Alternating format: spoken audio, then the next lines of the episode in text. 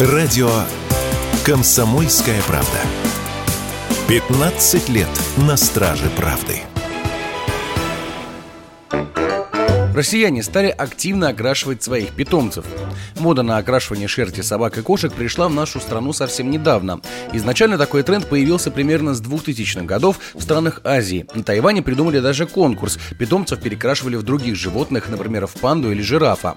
На Западе бум окрашивания животных прошел в 2018 году. Тогда популярные тикток-блогеры записывали ролики с белыми пуделями, превращенными при помощи краски в далматинцев, с перекрашенными в тигров кошками или зелеными собаками собаками в образе Гринча в преддверии Рождества.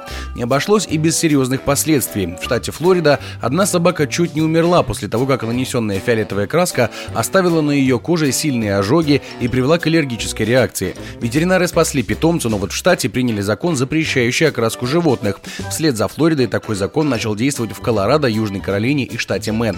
И вот тренд добрался и до нашей страны. Краски для четвероногих можно спокойно купить на маркетплейсах. Тюбик стоит от 300 до полутора тысяч тысяч рублей, однако составы у таких спреев, жидкостей и порошков для разведения крайне абстрактные и непонятно, что кроется за надписью «натуральный краситель». Для тех, кто хочет окрасить своего питомца, но боится это делать самостоятельно, стали предлагать такие услуги в салонах красоты для животных. За дополнительные 400-700 рублей грумер может окрасить вашему питомцу уши и хвост или же нанести на его шерсть блестящий рисунок для большего шарма и блеска. Как рассказали эксперты, подвергать собаку такой процедуре не опасно при двух условиях если она готова к этому психологически и если материалы соответствующего качества. Об этом радио «Комсомольская правда» рассказал руководитель кинологического центра «Школа Орлова» Виталий Орлов.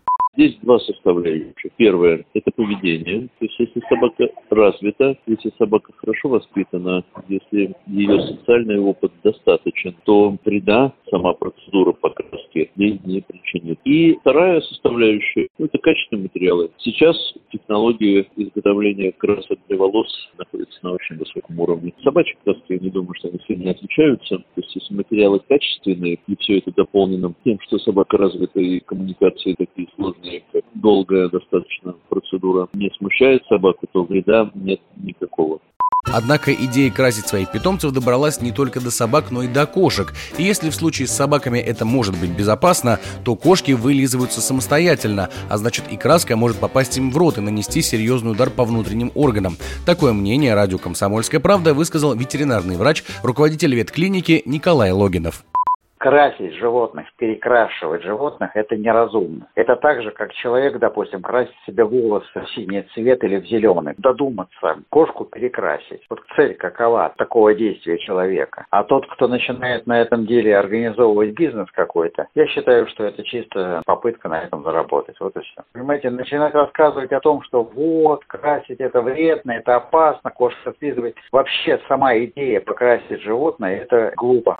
Идея окрашивать домашних животных набрала такую популярность, что на нее обратили внимание и чиновники. Так, председатель комиссии по экологической политике Мосгордумы Зоя Зотова предложила прописать стандарты для этой процедуры и ограничить количество учреждений, которые могут предоставить эту услугу.